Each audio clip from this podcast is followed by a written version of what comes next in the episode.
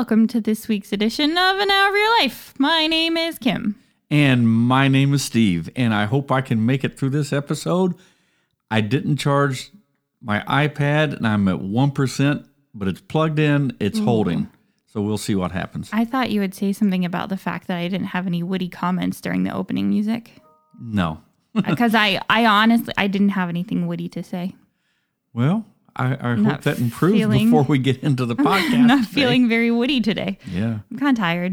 Oh, it's been a great week, though. I mean, as far as temperature. Oh, it's beautiful it's been out. Cool. It was almost fit in the fifties this morning. But tomorrow we're going to get back up into triple digits again. Ew. Yeah, it's going to be triple. Triple. Ugh. Yeah, it's going to be so hot. I'm glad tomorrow. I don't have to leave the house if I don't want to. That's what happens when you work from home and you have no friends. Well, lucky you. What, except to not for, have any friends? Except for the no friends part. I mean, it is what it is. Oh, I remember something good that happened this week. I know what you're going to say. We have a new grandpuppy. He's the cutest little guy ever. His he, name is Beau. His name is Beauregard Jake, and he's a little corgi, and he's so small, and he's so fluffy. Oh, they named him Jake? Beauregard Jake. Yeah, Jake is his middle name. Oh. Aww, after, yeah, that, after, after his elder brother who has passed on over the Rainbow Bridge. Yeah. Um, but Beau is the, he's just like this happy little jumpy guy, and he's adorable, and he stuck his head in my shoe, and that was really cute. Yeah, he's...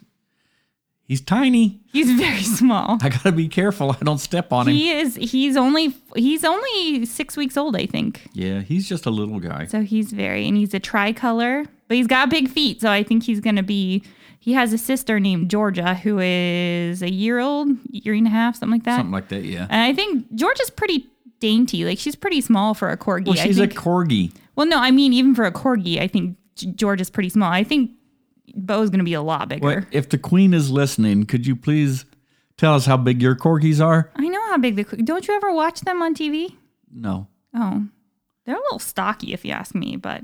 They're probably very well-fed I corgis. I bet they are. I bet she gives them, like, double rations every day. I would hope not. That's dangerous to overfeed a corgi, because then their belly drags on the ground. Especially if it's snowing out. Yes. Corgis and wiener dogs do oh, not yeah. do well in deep Shout snow. Shout out to Wanda. Yeah. All right, so today we are going to look at one of the most mysterious places on Earth. Steve is going to be talking about rational and plausible explanations, while I will look into the supernatural explanations, or like he's going to say, the irrational and not plausible explanations. Uh, I could also say a bunch of hooey. So anyway, we're going to talk about a place that is about the size of Alaska, where seemingly a disproportionate number of airplanes and ships just disappear without a trace.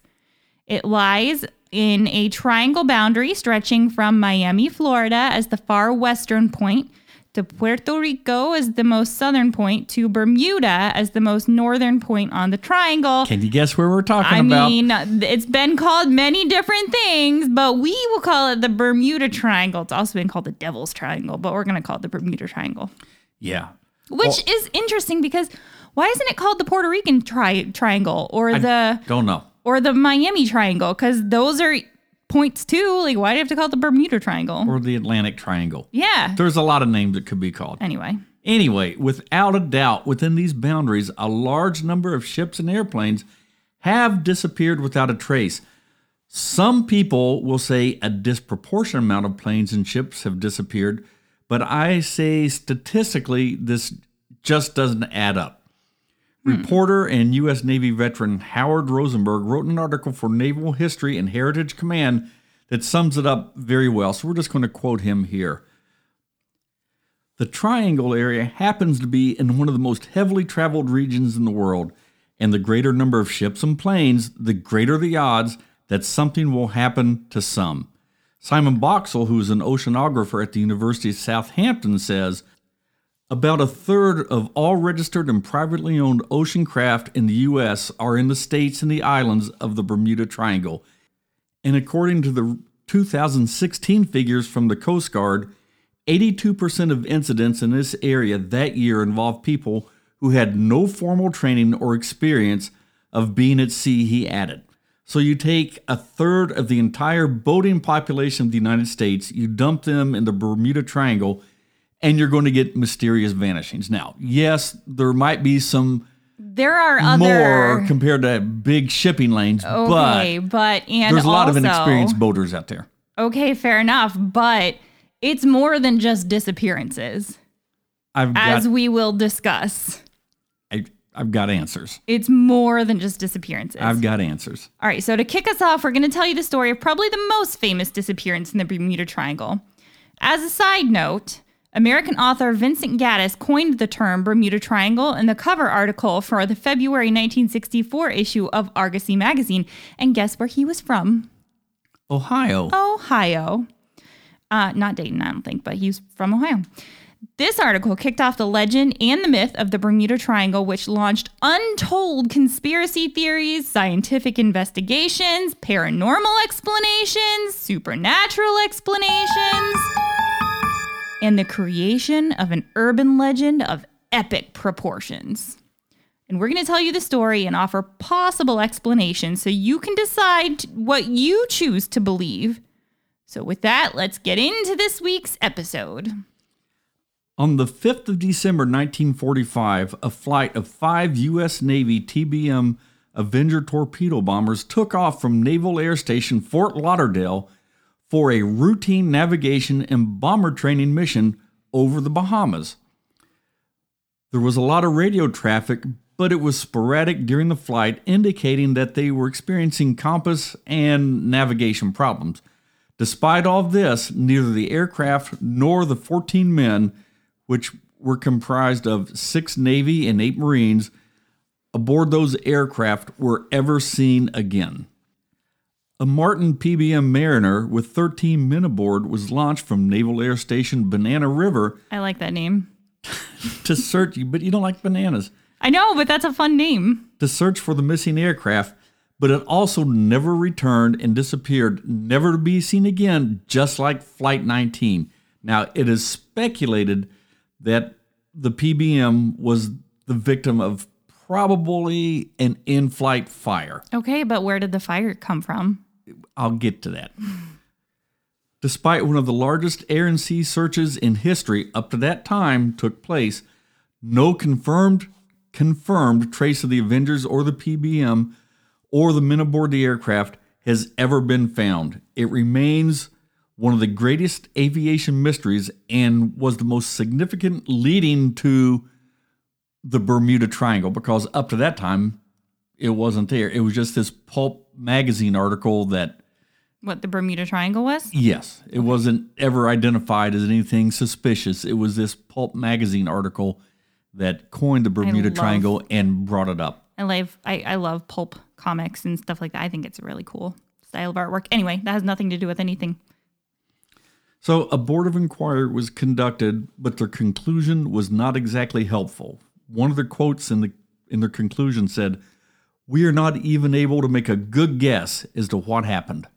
Well, okay, so basically any theory that I throw out is just as likely as any theory that you're going to throw out.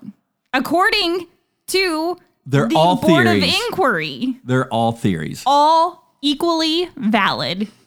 Can I get you to admit that? You said it right here in the Board of Inquiry. They said, we are not even able to make a good guess. Well, they were not considering alien abduction. They anyway. were considering... But that's a possibility. However, anyway, people being people have come up with some conclusions of their own. Kim. Some are based in trying to follow the facts and use a scientific approach.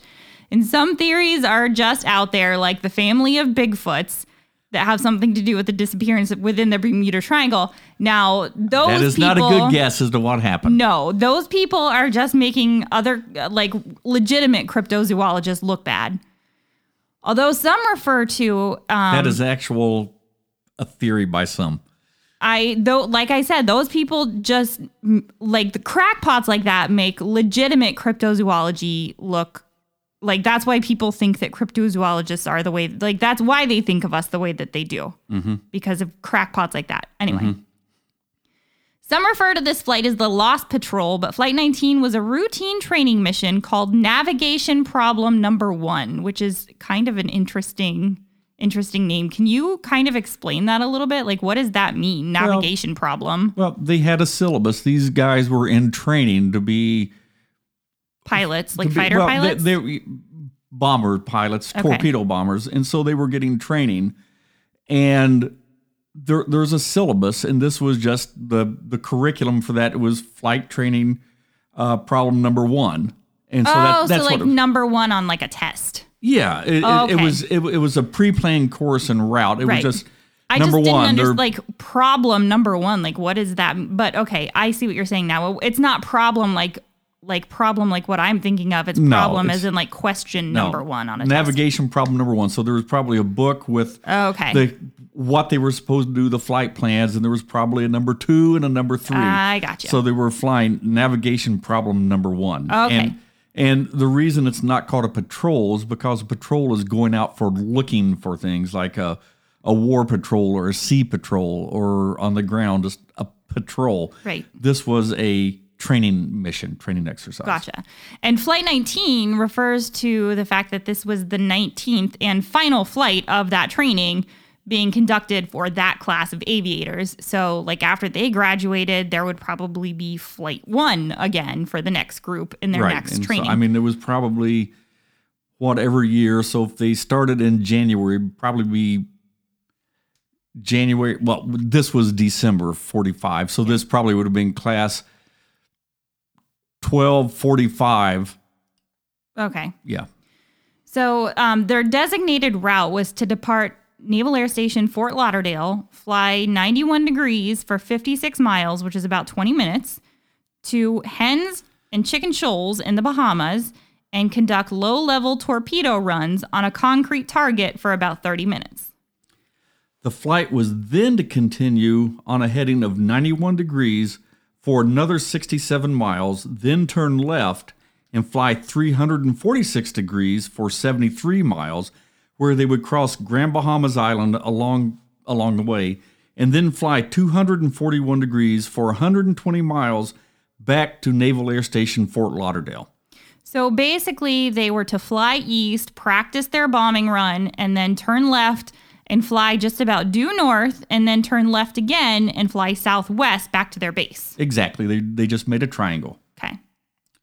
The instructor for the flight was Lieutenant Charles Carroll Taylor, United States Navy Reserve, who was a combat veteran and served aboard the U S S Hancock. And if you're a Navy guy and you're interested in that, that would be C V nineteen in the Pacific during World War Two. Lieutenant Taylor had a total of two thousand five hundred nine point three hours of flying time, and six hundred six hours of that alone was in the Avenger. So... He was an experienced pilot with extensive flying time, flying open, over the open waters of the Pacific during World War Two in this plane.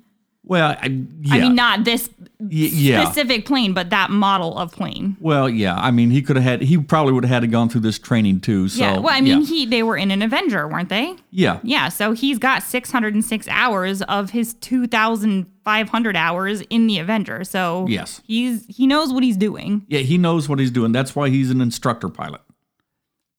But this was the first time Lieutenant Taylor would be leading this particular navigation exercise, as he had just recently transferred up from Naval Air Station, Miami.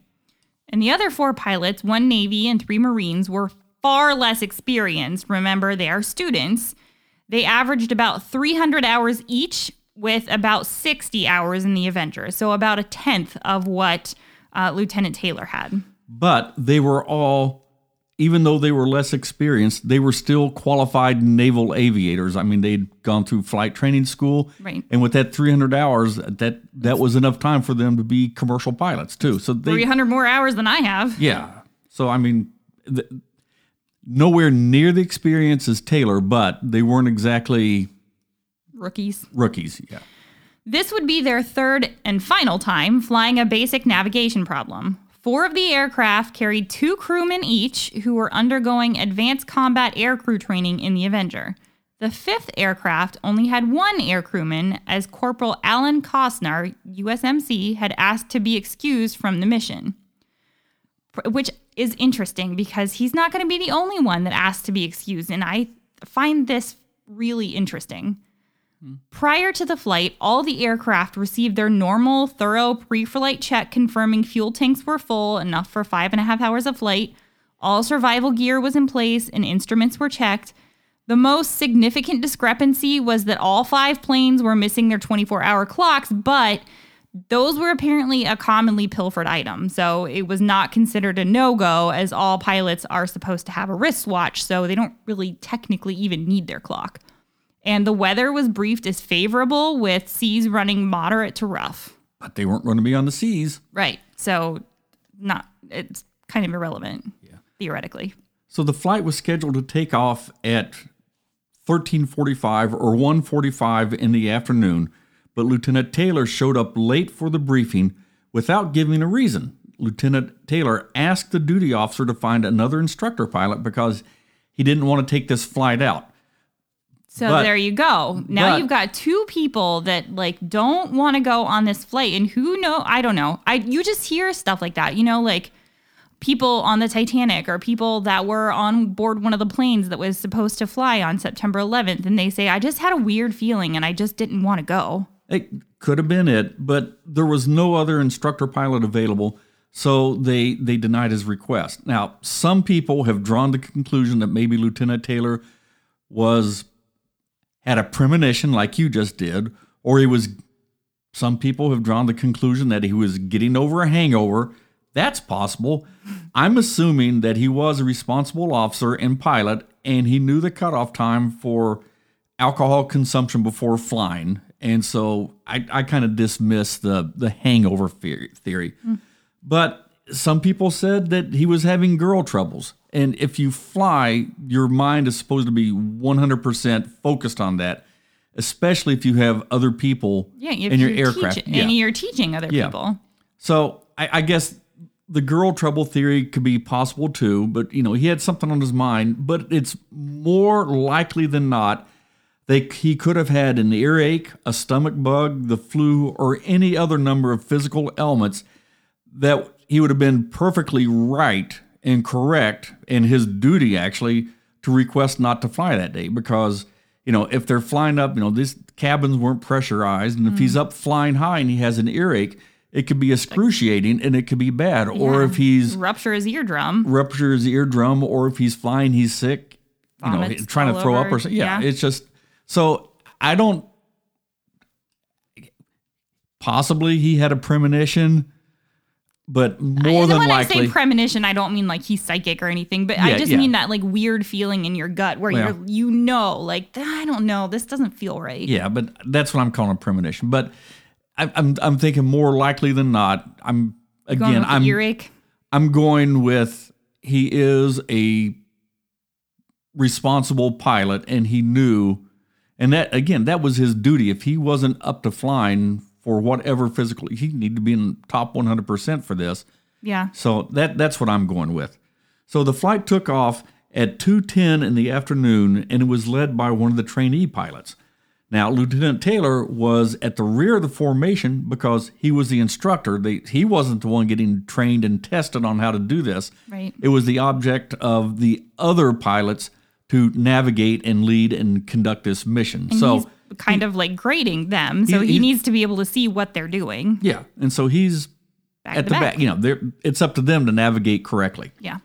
And their flight was supposed to return at seventeen twenty-three or five twenty-three p.m. So just a little over, what, three hours? Yeah. Something like that. Now, initially, everything seemed to be going as planned. The tower at Naval Air Station Fort Lauderdale heard communications from Flight nineteen indicating that it was finishing up the bombing practice. And then at fifteen forty, so three forty, came the first sign of trouble. Now, this is how, let's see, they left at fourteen ten, and now it's fifteen forty. Um, by this time, the flight should have made the turn from flying east at ninety-one degrees to generally north at three forty-six degrees. Yeah, so a compass has three sixty degrees. So yeah. They're this just a couple degrees off. This part's going to be a little bit technical. Um, and ki- I'm not going to try to t- transform everything into regular time. It doesn't really matter. Just keep in mind, you know, like fourteen ten to fifteen forty. Like that's not, you know, that's not a super long time. At that time, the senior flight instructor at Fort Lauder- Lauderdale, Lieutenant Robert F. Cox, was airborne, joining up on his flight to fly the same navigation problem one route that Flight nineteen was on when he heard communications that he assumed to be between Lieutenant Taylor and Captain Edward J. Powers, one of the trainees, the um, one of the uh, Marine Corps guys. Although Cox did not know for sure at the time who was transmitting, he believed that an aircraft or a boat was in distress. The voice kept asking Powers for a compass reading before Powers finally said, "I don't know where we are. We must have got lost after that last turn."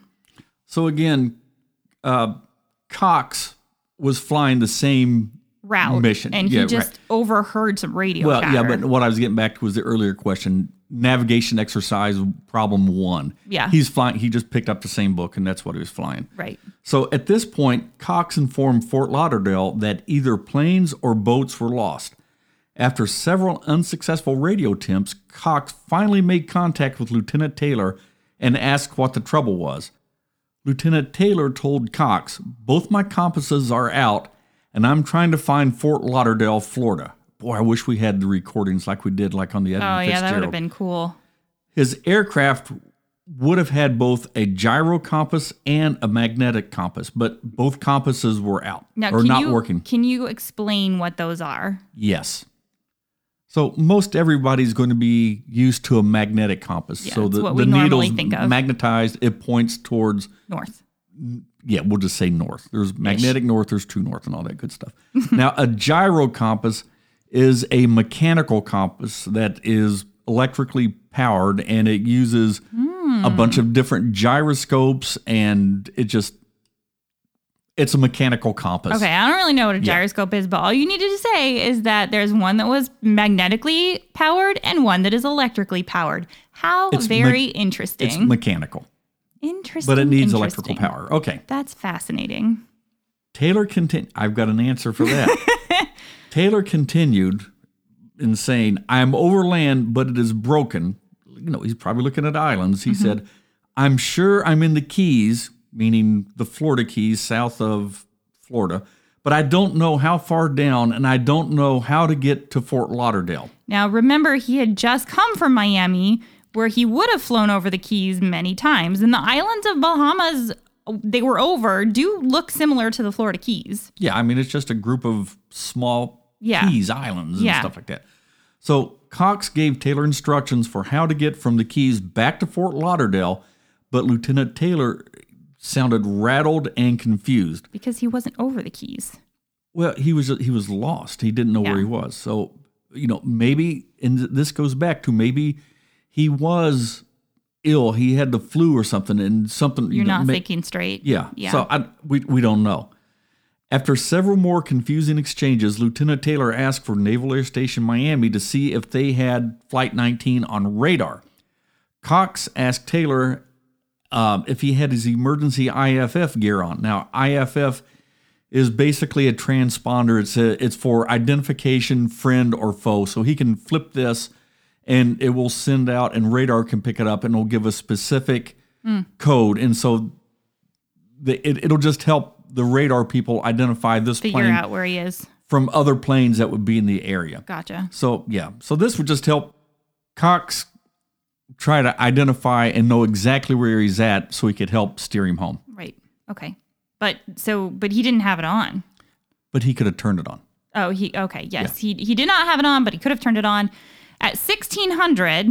So remember, he first started, um, they first got lost at uh, fifteen forty is when they did not make their turn where they should have. So and we know that because they made their torpedo runs. Right. So about twenty minutes later, so all this happened in the span of a very short amount of time. Lieutenant Taylor reported visibility of ten to twelve miles. This could possibly explain why Taylor did not use the sun, which would have been setting in the west, to navigate back to Florida. because he just didn't have good visibility. At that time, Cox observed very rough sea covered with whitecaps and streamers. At the time, surface winds were twenty-two knots, but visibility was good in all directions except directly west, where the sun would have been. By sixteen twenty-six, so twenty-six minutes later, Air Sea Rescue Task Unit four at Port Everglades was monitoring the communications and also contacted Naval Air Station Fort Lauderdale and Naval Air Station Miami to see if anyone could get a radio direction finding fix on the flight. And that's where that I F F would have come in handy. Yeah. So I'm thinking he is ill. Something's going on with this.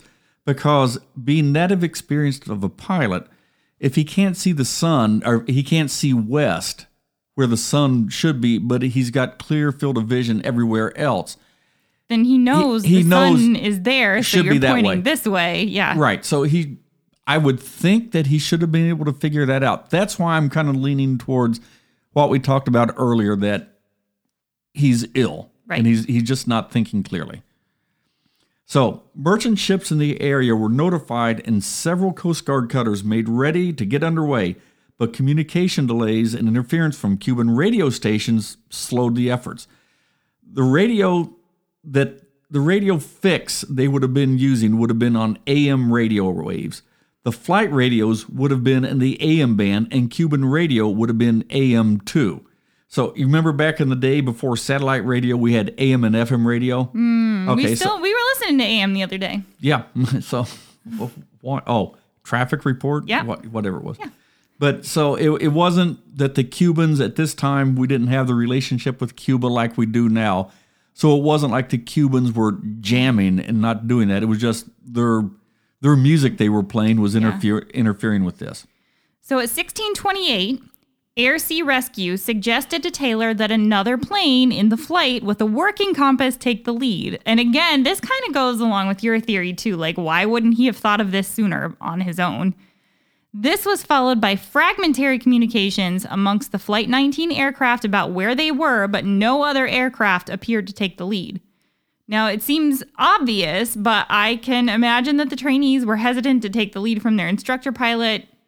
You know, maybe it was military discipline, although I do think it's weird that he didn't think of that himself.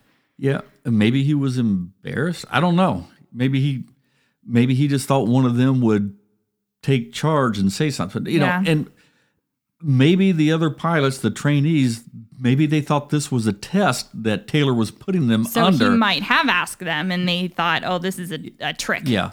and Or maybe he just let it go, hoping they would figure it out. Yeah. And the other guys just thought, well, you know, this is part of our navigation exercise. But again, that's only pure speculation on my part that yeah. I would even consider that. Yeah. So by now, Cox was flying south from Fort Lauderdale to attempt to locate Flight nineteen because he believed Taylor when he said that he thought they were over the Keys. So just like we said earlier, Taylor was an experienced pilot, so there was no reason, and he'd been over the Keys a bunch of times because he'd been at Miami. So there's no reason for Cox not to believe him that he was in the Keys somewhere. But instead of communications growing stronger, they were getting weaker, meaning their airplanes were getting further apart. And then Cox's transmitter lost power. Cox, who was the senior flight instructor, later testified that he then concluded that Flight nineteen was actually over the Bahamas and flying to the north. So this is when, you know, like he got too, he couldn't. He's thinking clearly. Yeah, his transmitter lost power. He didn't have any earaches or anything. And this is where he was like, oh, wait, I bet he's actually somewhere in Bermuda. Yeah, so he was flying that way.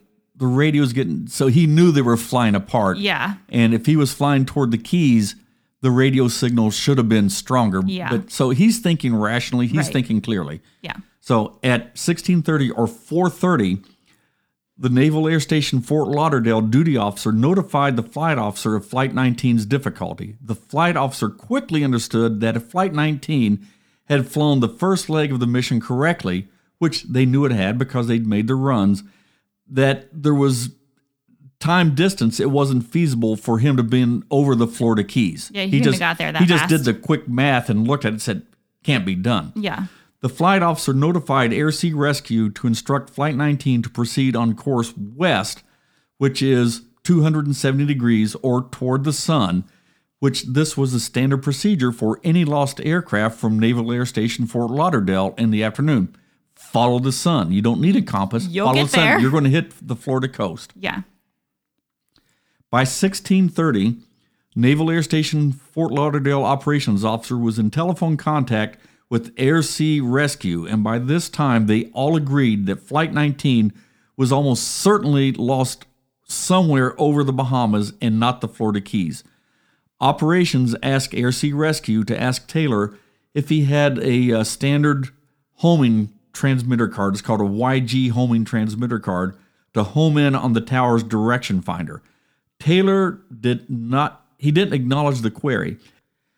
Taylor was then requested to shift to the search and rescue frequency of three thousand kilocycles, but Lieutenant Taylor declined, citing he needed to keep the formation together. He wanted to be able to He didn't want to switch his radio. He wanted to be able to communicate, communicate with the other pilots. I uh, can you explain why he couldn't have radioed to them and told them all to switch to three thousand? I couldn't tell you.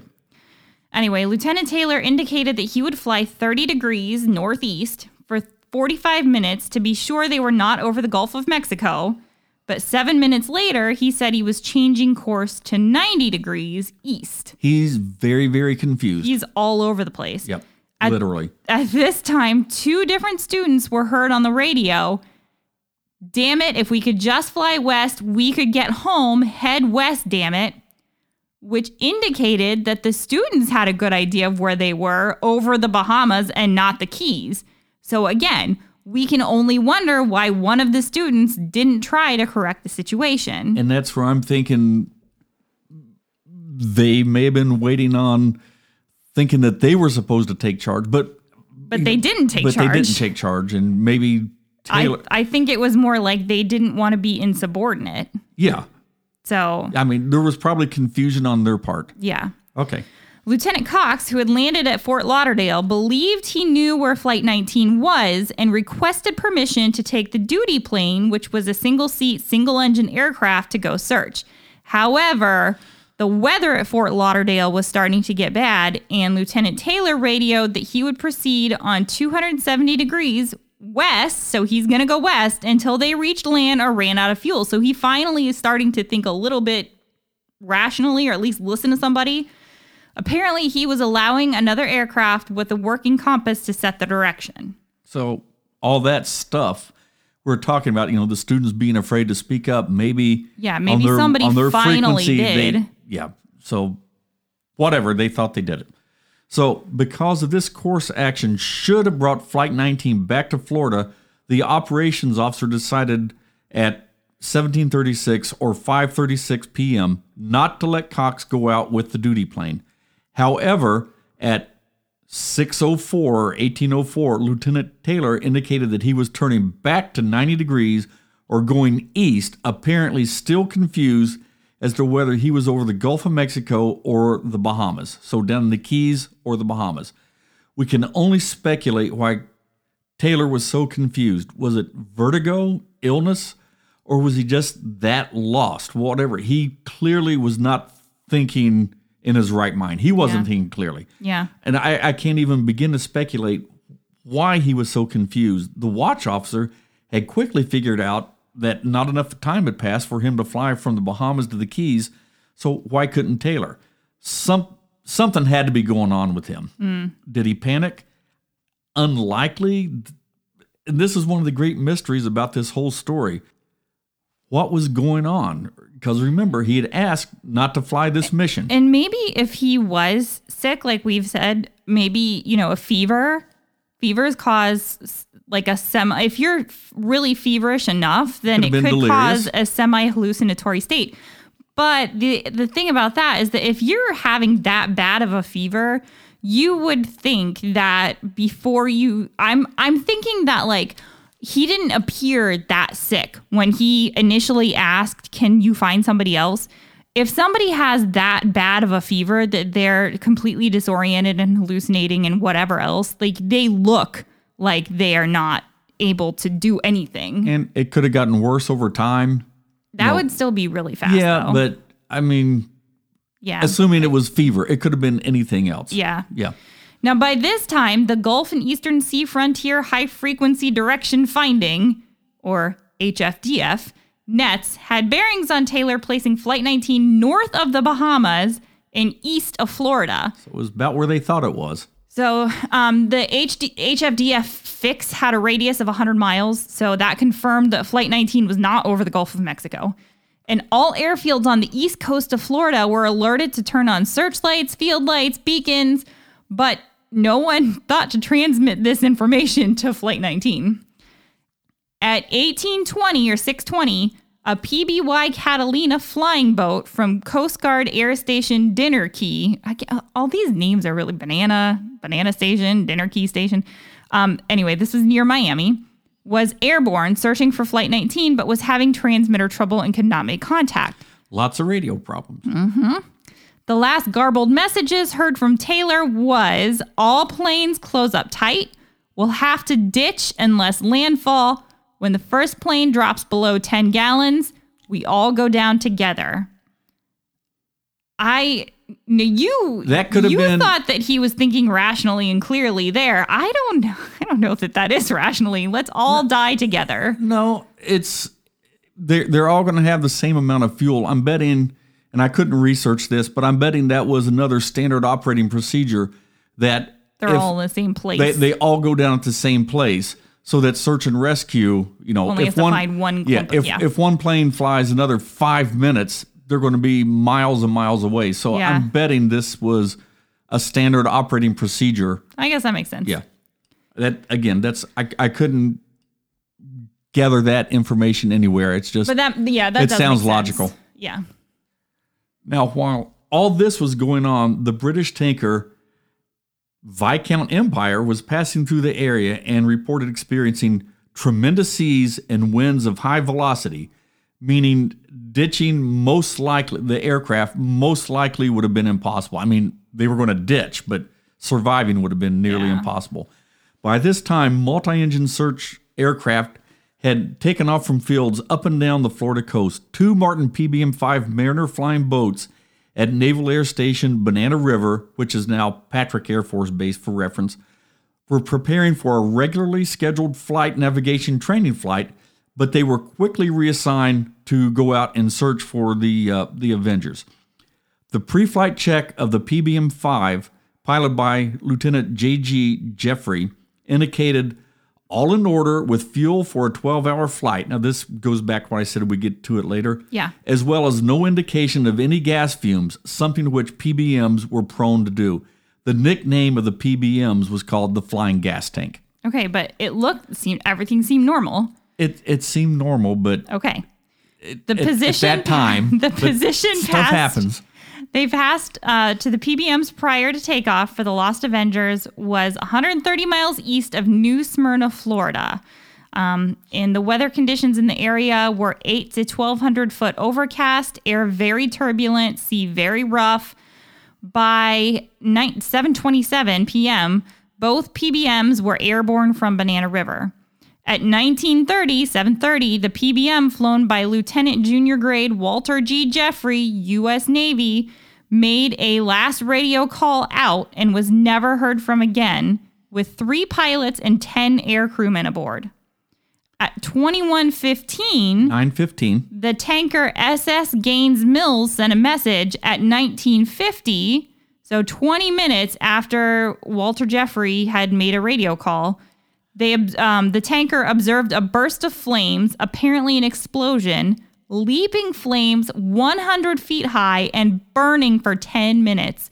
Position twenty-eight degrees, fifty-nine minutes north, eighty degrees, twenty-five minutes west. At present, passing through a big pool of oil. Stopped, circled area using searchlights, looking for survivors, none found.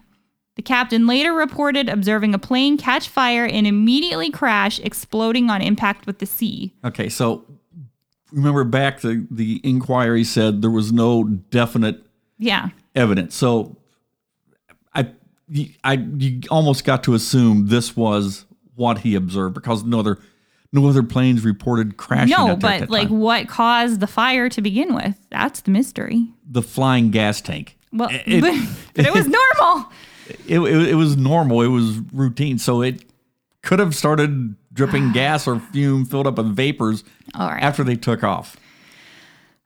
So the escort carrier U S S Solomons reported tracking both P B Ms on radar as Lieutenant Jeffries split off and then suddenly disappeared from radar in the same position reported by Gaines Mills. So radar's confirming what the, yeah. what they saw.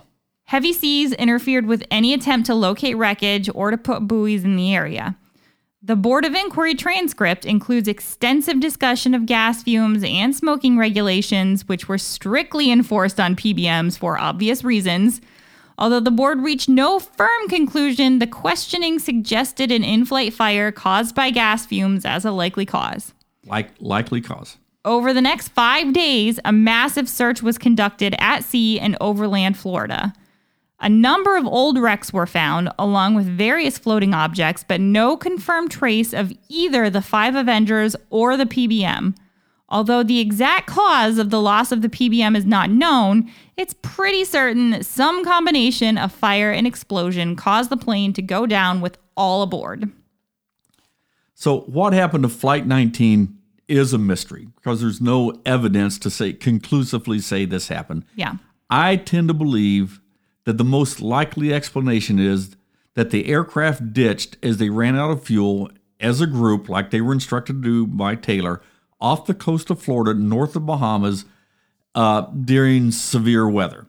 The chances of survival, and I did Google and look this stuff up right here, the chances of survival and adventure of an Avenger ditched at sea are known to be marginal at best under ideal conditions, especially for the air crewman in the back, let alone during heavy seas. So how yeah. big is an Avenger? Are they big planes? Or are they small planes? Well, I mean, it's not seven forty-seven, but it's bigger than a... See, and that's what my question is. There were how many of them? Like five? Five. And they didn't find any of them. They knew where they were, roughly, or should have been, and they didn't find any trace of any of them. I'll, I'll talk about that in a minute. Okay. um... Ditching an Avenger at night in heavy seas would have almost certainly proven fatal, causing the plane to break up. And if anyone got out, they wouldn't last long in the cool December. Yeah, this the, is the yeah. Atlantic. We're not talking the Pacific here. These are the cold waters. Yeah. So exactly why Lieutenant Taylor became so disoriented will never be known. He took control of the flight sometime after the first turn, apparently believing the training flight leader had gotten lost. He may not have had a watch, and remember, the plane had no clock, as appeared to have no conception of time during the flight. But again, this is hard for me to believe, with him being such an experienced pilot with extensive time flying over open water, and that's basic navigation. You fly on a course at a specific speed for a specific time, and that's how they navigate. I find it hard to believe he didn't have a watch, but he had gotten lost on three previous occasions, mm. ditching his plane at sea twice. So there's a precedent. Yes. And he was heard frequently asking others how long they had been on certain courses. So, mm, so there's maybe, also a precedent for not having a watch. Maybe he forgot to wind it. Maybe he forgot it. Maybe it broke. Maybe aliens. We might, might maybe so. Maybe messed up with his watch. The Board of Inquiry concluded the leader of the flight became so hopelessly confused as to have suffered something akin to mental aberration. Now, Lieutenant Taylor's mom took extreme offense at the Navy's conclusion, which I, I understand, accusing the Navy of blaming her son when there were no bodies, no planes, and no evidence. With an attorney, she conducted her own investigation and petitioned the board for the correction of naval records, which concluded, quote, that an injustice is found in subject officer's record under applicable standards of naval law. Lieutenant Taylor was officially declared clear of blame with the conclusion, the cause of the accident remains unknown. So there's the story of Flight nineteen.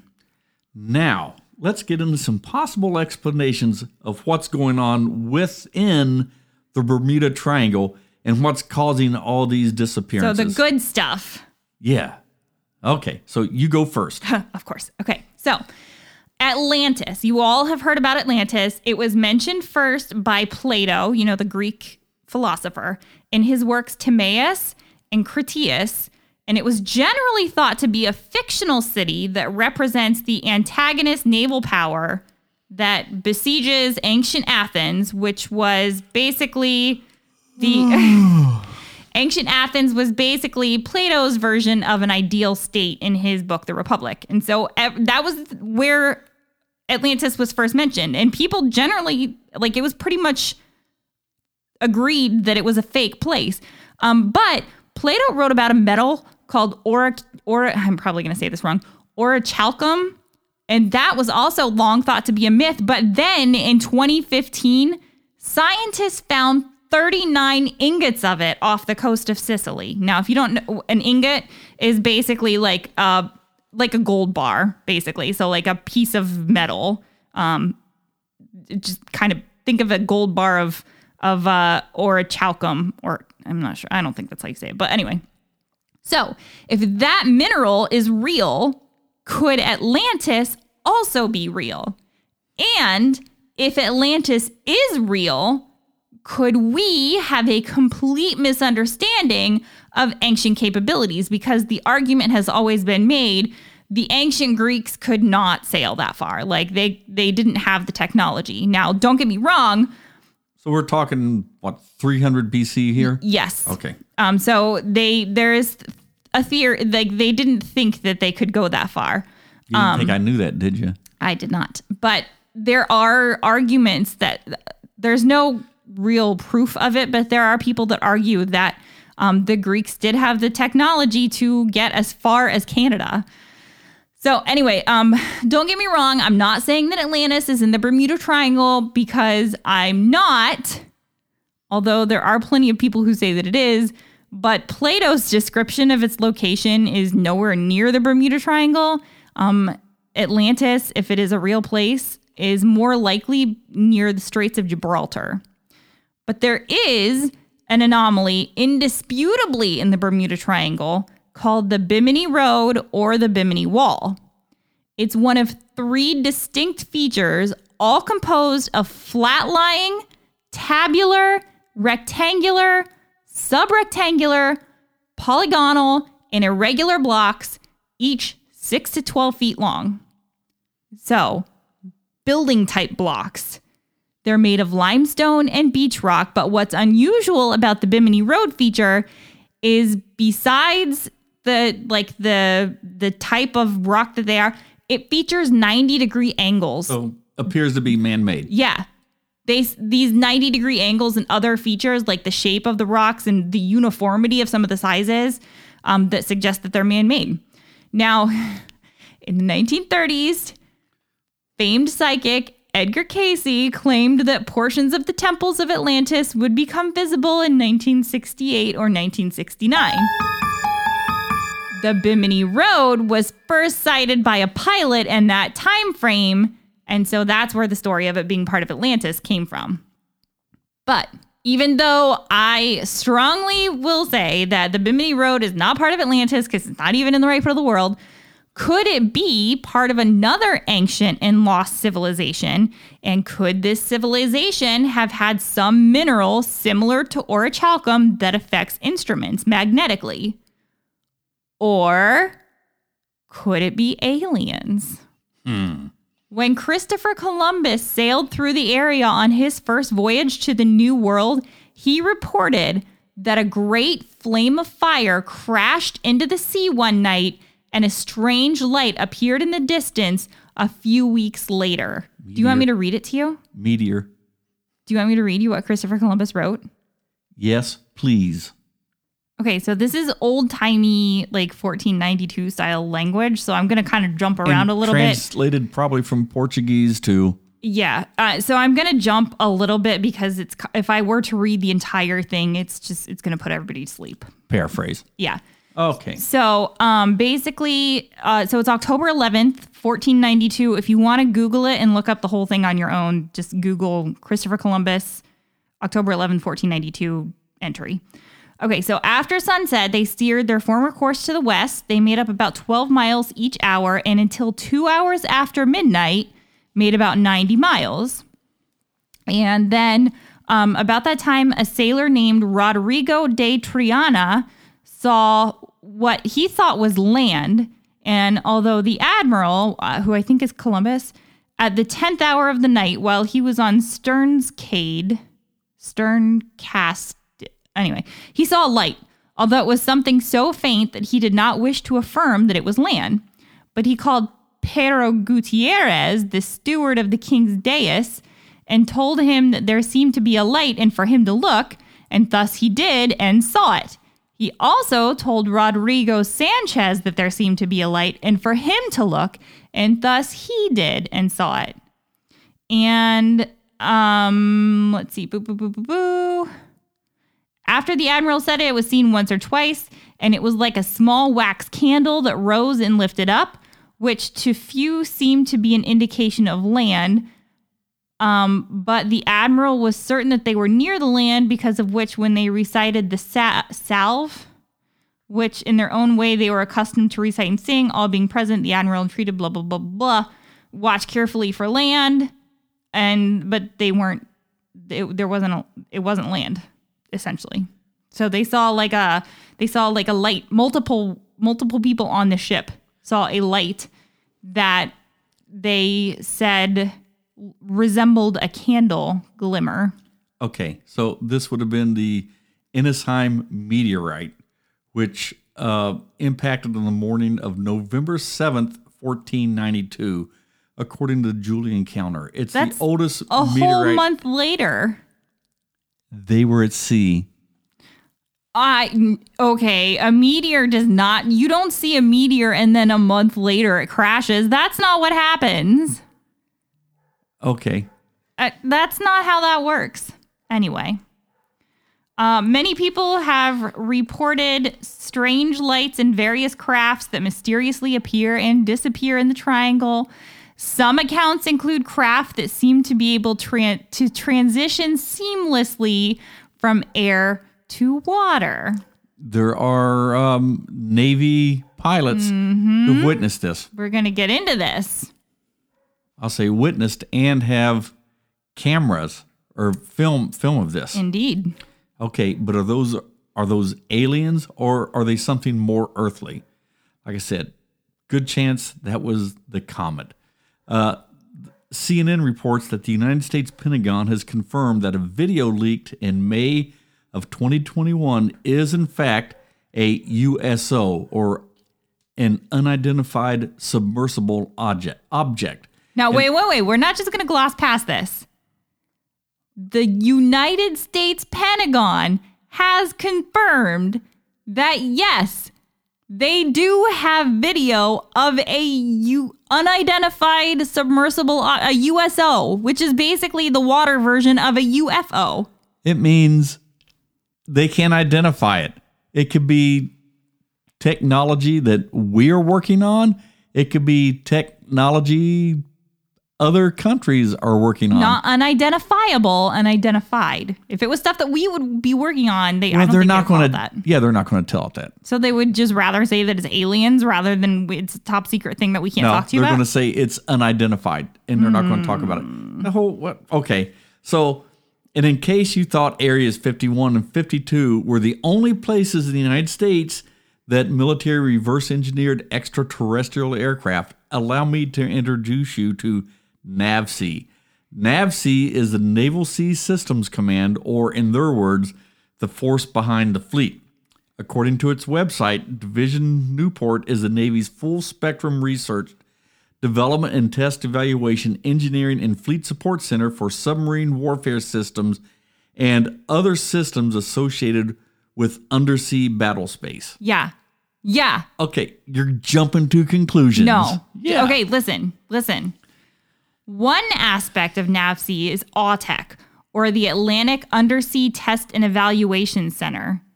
They, quote, this is all taken directly from their website, provide instrumented operational areas in a real-world environment to satisfy research, development, test and evaluation requirements, and operational performance assessment of warfighter readiness in support of the full spectrum of maritime warfare. So basically... So where does that say it? It's alien technology? Where are they getting the technology from? Anyway. There's a lot created, of smart people. Created in nineteen fifty-eight, AWTEC is located on Andros Island, right on the tip of the Bermuda Triangle. Near the base, there is a cavern. Now, this is where we're going to get like real deep, both... R- literally. Both literally really and figuratively. Near the base, there is a cavern that runs two thousand meters or one point two miles deep with cables one and a half inch thick running from land into the cavern. So they're testing stuff down there. But wait. Now, in the nineteen seventies, a guy named Doctor Ray Brown. So he is a doctor. He's not just like some quack. He's a doctor. He was scuba diving near the base, and he discovered a giant pyramid underwater. Mm. The pyramid was situated twenty-two fathoms down, stood one hundred twenty feet high, with only ninety feet projecting out of the seafloor shifting sands. Brown was at first struck by how smooth and mirror-like the stone surface of the structure was, with the joints between the individual blocks almost indiscernible. Swimming about the capstone, which the Arizona diver thought looked like lapis lazuli, he discovered an entranceway and decided to explore further. Passing along a narrow hallway, Brown finally came to a small rectangular room with a pyramid-shaped ceiling, and what was amazing was that the room contained no algae or coral growing on the inner walls, and they were completely spotless. In addition, even though he had brought no flashlight, he could see everything in the room perfectly. It was very bright and well lit, but no direct light source was visible. His attention was drawn to a brassy metallic rod three inches in diameter hanging down from the apex of the center, and at its end was attached a many-faceted red gem, which came to a point. Now, directly below the rod and the gem, sitting in the middle of the room, was a stand of carved stone topped by a stone plate with scrolled ends. The, uh, doesn't that sound intense? Like, yeah, sound, amazing. Yeah. On the plate rested, I have an explanation, but keep going. On the plate rested a pair of carved metal, bronze-colored hands, life-sized, which appeared blackened and burnt as if having been subjected to tremendous heat. Nestled in the hands and situated four feet directly below the ceiling rod gem point was a crystal sphere three and a half inches in diameter. And how do we know it's three and a half inches in diameter? I'll tell you. Brown first attempted to pry loose the ceiling rod and the red gemstone, but neither would budge. So he turned back to the crystal sphere, and he found that it easily separated from the bronze hand holders, and he left the pyramid with it. As he departed, Brown said he felt a presence, and he heard a voice from somewhere within telling him never to return. Okay. Do you want my explanation? Yes. L S D. Why would you go scuba diving after taking L S D? So you could see red crystals and pyramids. Oh my gosh. And anyway. Yeah, but he has it. Doctor Brown's crystal sphere, he has it. And like he would used to tour with it. And like put it out on display. He still, he doesn't own it anymore. It belongs to somebody else now, but he still, like, you can still go see this thing. It's the source of a variety of paranormal events. People have felt breezes of ionic winds blowing close to it, cold and warm layers surrounded at various distances. Other witnesses have seen phantom lights, heard voices, or felt strange tingling sensations when they were around it. A compass needle placed next to the sphere will spin counterclockwise, then begin turning in the opposite direction when moved only two inches away. Metals are temporarily magnetized when they come in close contact with it, and there are even recorded instances where one person has been temporarily healed of an ailment by touching the crystal sphere, but then the next person to come into its range took on the symptoms of the ailment of the other person, as if the crystal could draw out and then activate human disorders at will. What do you have to say about that, Mister Smarty Pants? So the doctor has access to a lot of drugs, and he has a lot of friends that Whatever, come over. Okay. Yeah. So do you want to talk about the magical doctor and his I'm amazing just discovery? I'm saying that there are numerous people that have come in contact with this crystal all over the country. Like, he toured with it for a while, and these are not just like his buddies. They're people all over the country. You remember, remember our show about the carnies and the... Okay, anyway, what other theories are out there? All right, well, some people believe um, that the weirdness in the Bermuda Triangle can be attributed to methane bubbles that rise up out of the sea created by oil deposits within the earth. And once the pressure builds, they erupt. And that could be some of the things that people are seeing, um, which that would be nice. Can we please find these oil deposits? Because I'm tired of paying this much money per gallon of gas. Uh, there's also the wormhole. Not, th- not allowed to drill. The wormhole theory. Some suggest that a space-time shortcut, probably created by the Bigfoots, according to that one stupid person, uh, that can permit time travel. There are some reports of missing ships that have shown up later. Sometimes years are missing, and sometimes minutes. One pilot claims to have survived a wormhole in his small plane, and he says that he was flying back from the Bahamas and flew into a cloud funnel. So, like, think Twilight Zone. And within minutes... he was over Miami. So just like with Taylor, and they said, there's no way that he could be here from there in that amount of time.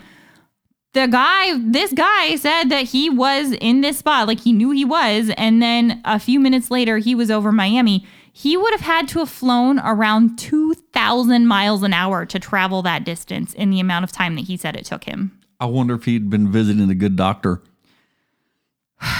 Anyway, look, I saw a... We we watched this the other night, and think about time as a piece of paper. The, here's the to visualize this. Think about yeah. time as a piece of paper, and if you take the paper at both ends and you fold it towards itself, it's less distance. So if you traveled the length of a twelve-inch piece of paper, it would take twelve inches.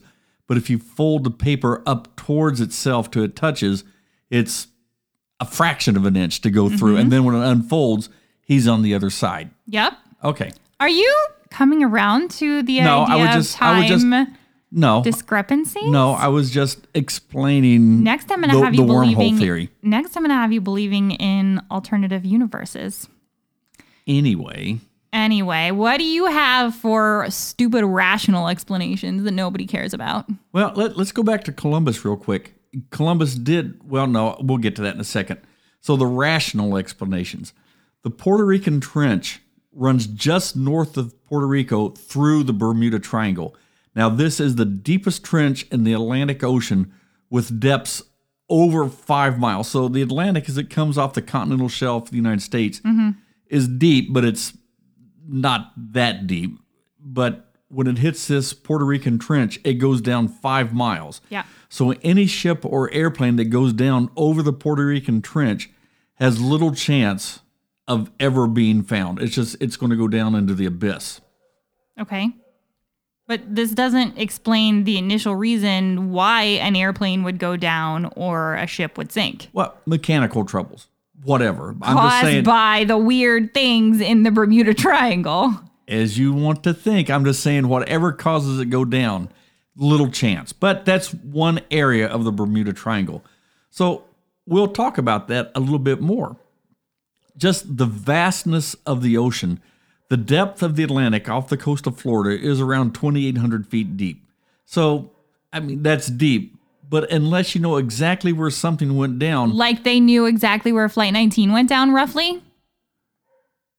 But not no, the radar wasn't that sophisticated. So they knew close, but no one's been able to find it yet. Mm-hmm. It's a big ocean. But when the Challenger went down... several airplanes were located during the search for the Challenger because they were using all sorts of uh, side-scanning radar and the technology to try to locate the Challenger and the pieces of the Challenger.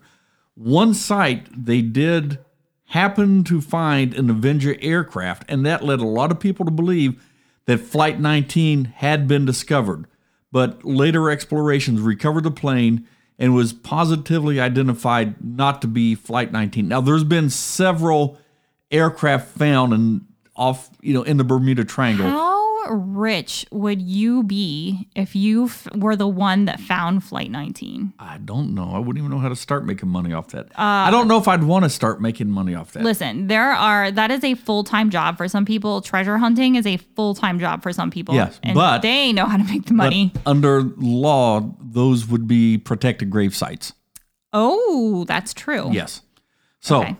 Just for a fun fact, records show training accidents between nineteen forty-two and nineteen forty-five accounted for the loss of ninety-five aviation personnel just from Naval Air Station Fort Lauderdale alone. Wow. So that's a lot. There's a lot. But again, remember, it's that well-traveled area. Yeah. Now, another explanation could be rogue waves, which are a natural phenomena that can explain the loss of ships and boats sinking so fast that distress calls can't be made. So there's no doubt in this area that it is prone to rogue waves. Simon Boxall, who we talked about earlier, says that they are possible. Anywhere you get multiple storms coming together, rogue waves are steep and tall like walls of water, and they often hit unexpectedly, according to the National Oceanic and Atmospheric Administration. NOAA. NOAA, yeah. The Bermuda Triangles, where storms can come from all directions and quickly, like Mexico, the equator, and further east in the Atlantic Ocean. If each wave can reach over thirty feet or ten meters tall, occasionally they can coincide at the right moment and create a rogue or freak wave that can reach over one hundred feet. So this could easily explain imagine? how small ships and small boats can, and they would go down quickly and not be able to get off a distress call. Yeah. Another rational theory based in science are electromagnetic storms. It's possible that when storms converge, an electrical disturbance can happen that could affect a compass. And, you know, we were talking about Christopher Columbus and his logs. Yeah. They were noted that there were magnetic anomalies with the compass. Yes. So, okay. Yeah, that was a different, that was yeah. like a couple days before, actually, on October eighth, yeah. I think, or something like that. Yeah. So let me just say this. When I was in my early teens, I had an aunt and uncle, and this is my firsthand experience here. I had an You've aunt, been to the Bermuda Triangle. Yeah, you have too. I had an aunt and uncle. So anyway, I had an aunt and uncle that lived in Jupiter, Florida, which is in the Bermuda Triangle. My Uncle Joe was a sailor, and he'd done quite well for himself, and he always kept a yacht. Now, I'm not talking Russian oligarch size, but a yacht nonetheless. Yeah. So every summer, my aunt and uh, Joe, would they would sail from uh, from Jupiter to the Bahamas, and they would cruise around the islands, and that, that would be their vacation. So one year, I was asked if I wanted to go, and the of course I said, cabin boy. Yeah, I'll, I'll go. Well, my big job was to tend the little dinghy off the the back of the, the the yacht. So one day we were anchored off one of the smaller outer islands when a big storm came up very, very quickly. Now, I saw Saint Elmo's fire. I saw what I will just call lightning balls running between the clouds and going cloud to cloud. And I saw five water spouts on the ocean all at one time. And while this was going on, I stayed up on the, the bridge with, with my uncle because I was a young teenager and I, it was exciting to me. I stayed up there, and the compass on the boat was just spinning wildly. It was a magnetic compass. You it are was just, so lucky you didn't get sucked up I, by the forces. Yeah. So I, I think it electromagnetic storms had these effects on that based off the Saint Elmo's fire and the the lightning, the ball lightning running between the clouds. But I saw that firsthand, believe it or not, but that's my and firsthand testimony. And you still testimony. are a skeptic? I say that they got lost because of the electromagnetic storms. It affects the compass. That's not being skeptical. That's just saying that's my explanation. I don't think it's aliens or that pyramid underneath the ocean. You don't think it. that it's something that you don't think that... No. You don't think that the Navy and their top secret Area fifty-one Air Base or sea base is doing weird stuff out in the ocean that's causing stuff like that to happen. This is like James Bond type stuff you're uh, talking about. You know what? James Bond, like you, that watch that you're wearing right now that you can take phone calls on, that was a James Bond contraption at one point in time too. Well, look, while all this was going on, I, I will admit I'm thinking Bermuda Triangle. That was obviously going through my mind. So I absolutely do put stock in electromagnetic disturbances from storms that cause the compasses to act up. Okay, so I will concede a little bit. I, so they, the government has admitted to this top secret base under, under the water. Like they've admitted to it, that it's there. I will concede that the base and the top secret stuff that they have going on in the middle of the ocean could affect the weather. I'll concede that much. Okay. So to your rationality. The, these, remember, let's go back to Flight nineteen real quick. Okay. Remember the, the weather was deteriorating. Yeah. The compasses and all that were going off. Could this have happened to Flight nineteen? Yes. Anyway, another possible reason things are never be- found is because of the Gulf Stream. Now, the Gulf Stream is essentially a river in the ocean that flows between the Bahamas and Florida. It it actually makes a huge circle around the Atlantic Ocean. And it's it's about forty-five to sixty miles wide. Now, according to NOAA, the average speed of the current is four point six miles per hour. It's faster up on the the, the surface, surface, which can get over like six miles an hour, and wow. it, it gets a little bit slower down. So it's documented that a ship that was reported sinking at one location was never found. Years later, that ship was found two hundred miles north of where it was believed to have sunk, and it's attributed to it was carried by the Gulf Stream off. So a lot of these planes, so Flight nineteen, where they thought they were looking for them, yeah, they could be three or four hundred miles north, yeah, because the Gulf Stream took it. So, I mean, put it simply, people are searching in the wrong place.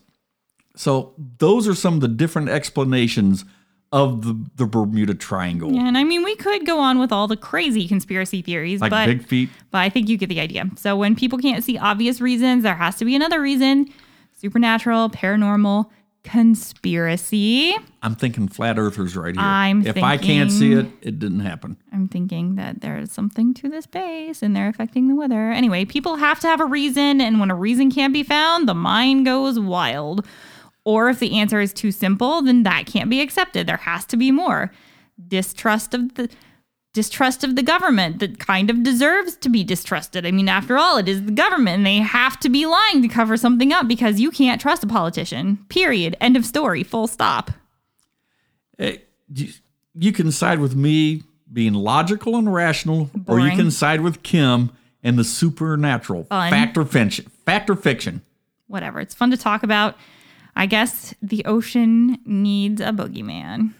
So I'll say as we put this story together, we went into Flight nineteen.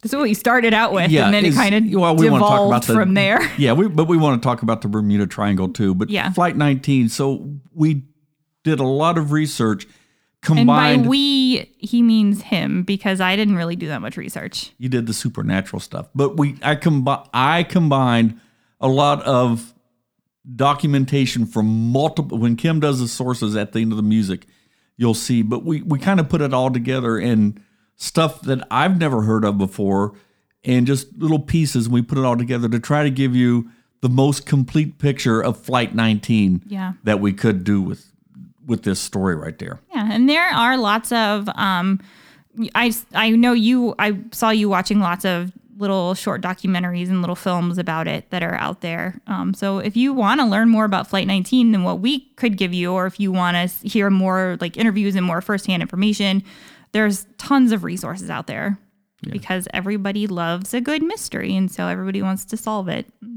so, gain fame and notoriety for themselves, I guess. Yep. So drop us a line and tell us whose side you are on. Are you on Team Kim? Team Right? Or on Team Steve? Team Wrong. Logical and rational. Bottom line is we like to say, do, do your research, research and, and educate, educate yourself. yourself. Yep.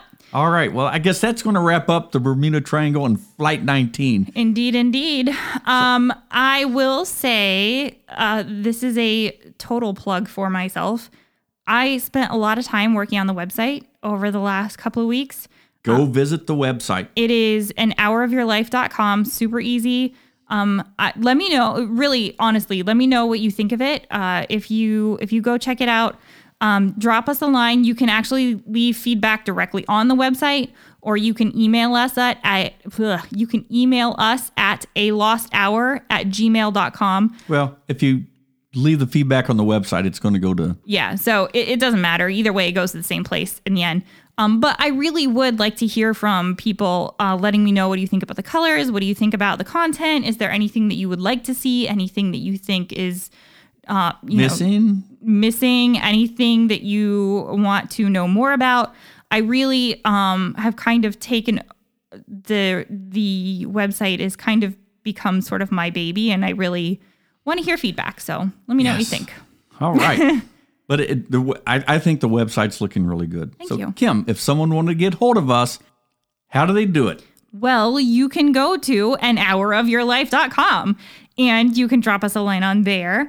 If you really don't want to go to the website because you, for whatever reason, you're an alien, I don't know, um, you can write to us at Gmail. It is a lost hour at gmail dot com. Or go to the website and just send a message. It's going to the same that. place. Yep.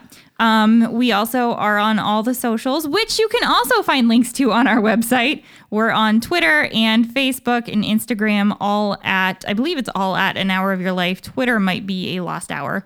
Um, but if you, it doesn't matter. If you go to the website, there's little buttons that you can click that'll take you to each of those things. Thank you, Kim. You're welcome. Thank uh, you for visiting the website in advance. Anything about the fount? Yes. So also, uh, the fount is now on the website as well. It's called A Minute of Your Life. Um, and I, there are three videos at a time. Stuff right now, it's kind of um, stuff from like old kind of TikToks, um, but stuff that sometimes this week it's uh, cults. So we did a cults episode way back when, and these were cults that I thought were really interesting that we didn't get to talk about on the show. So there you go. Anything else? I don't think so. No, it's going to be hot. It but, is going to be hot. But we already talked about that. There may there may be a crossover episode coming in the future. Maybe. Spoiler alert. Maybe so. Really, like really, it's a maybe at this point. Um, All right. We're, we're in talks. Yeah, well, everything's positive right now to do that with a, a live a live episode. Oh, that's not even what I was talking about. I was talking yeah. about another crossover. Yeah. Anyway. All right. Big All right. plans. Yep. So, from our studios in Sugar Creek Township. Thanks for spending an hour of your life with us.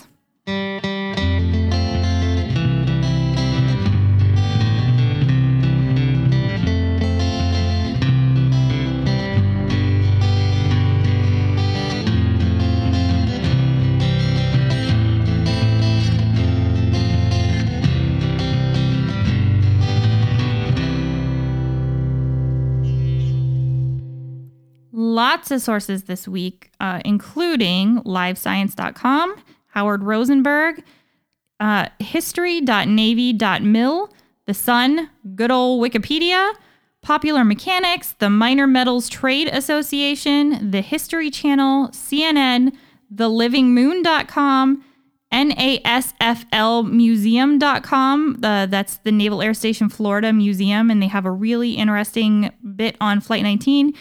And my personal favorite, above top secret dot com.